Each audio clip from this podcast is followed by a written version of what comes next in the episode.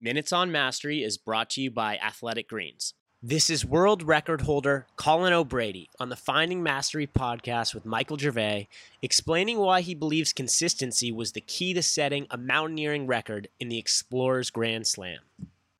How did you shatter the record? Did you go faster, or did were you better prepared? Was it a weather deal that just happened to be in your favor? Was it all three of those, or something else that we're missing? You know, preparation played a significant role. So Jenna and I planned this project for over a year going into it. Um, not only you know the logistics of how to get to all of these places, but you know we couldn't fund this project ourselves, so we had to actually you know go get sponsors to raise the money to do that, as well as really implement the charitable principles behind it. So there was a long preparation phase um, focused on figuring out all those details.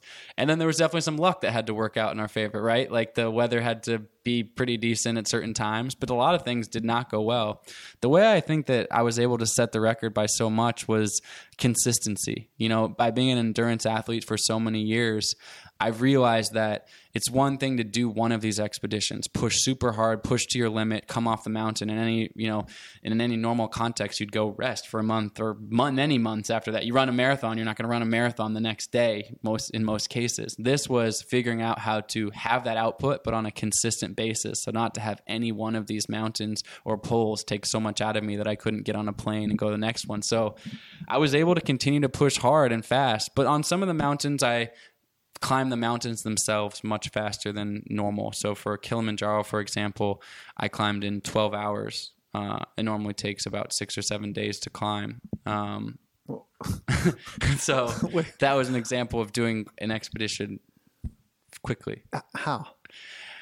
Um, I think two things. One, there's a physiological factor, which is I had just come from Aconcagua, which is 23,000 feet, and I was acclimatized. So Kilimanjaro at 19,000 feet after being at nearly 23,000 feet. There's a benefit if your body isn't so exhausted from the climb and flying from Mendoza, Argentina to Moshi, Tanzania, you know, whatever 40 hour travel day that that was, um, wasn't too much to take too much out of me. So that acclimatization helps. And then fitness and preparation. You know, this is this project although it maybe looks like a departure from the swimming or the swimming, biking, and running that I've done as a professional athlete, it's really not that much different in that it's a massive endurance output. And so, this, you know, at 30 years of age doing this, was a culmination of decades of endurance training, knowing my body, knowing my mind, knowing my limits when I could push, when I needed to relax, how to recover quickly.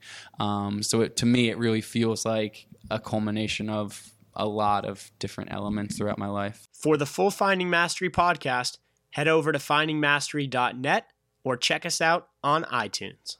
And for a special offer from Athletic Greens, head to athleticgreens.com slash findingmastery.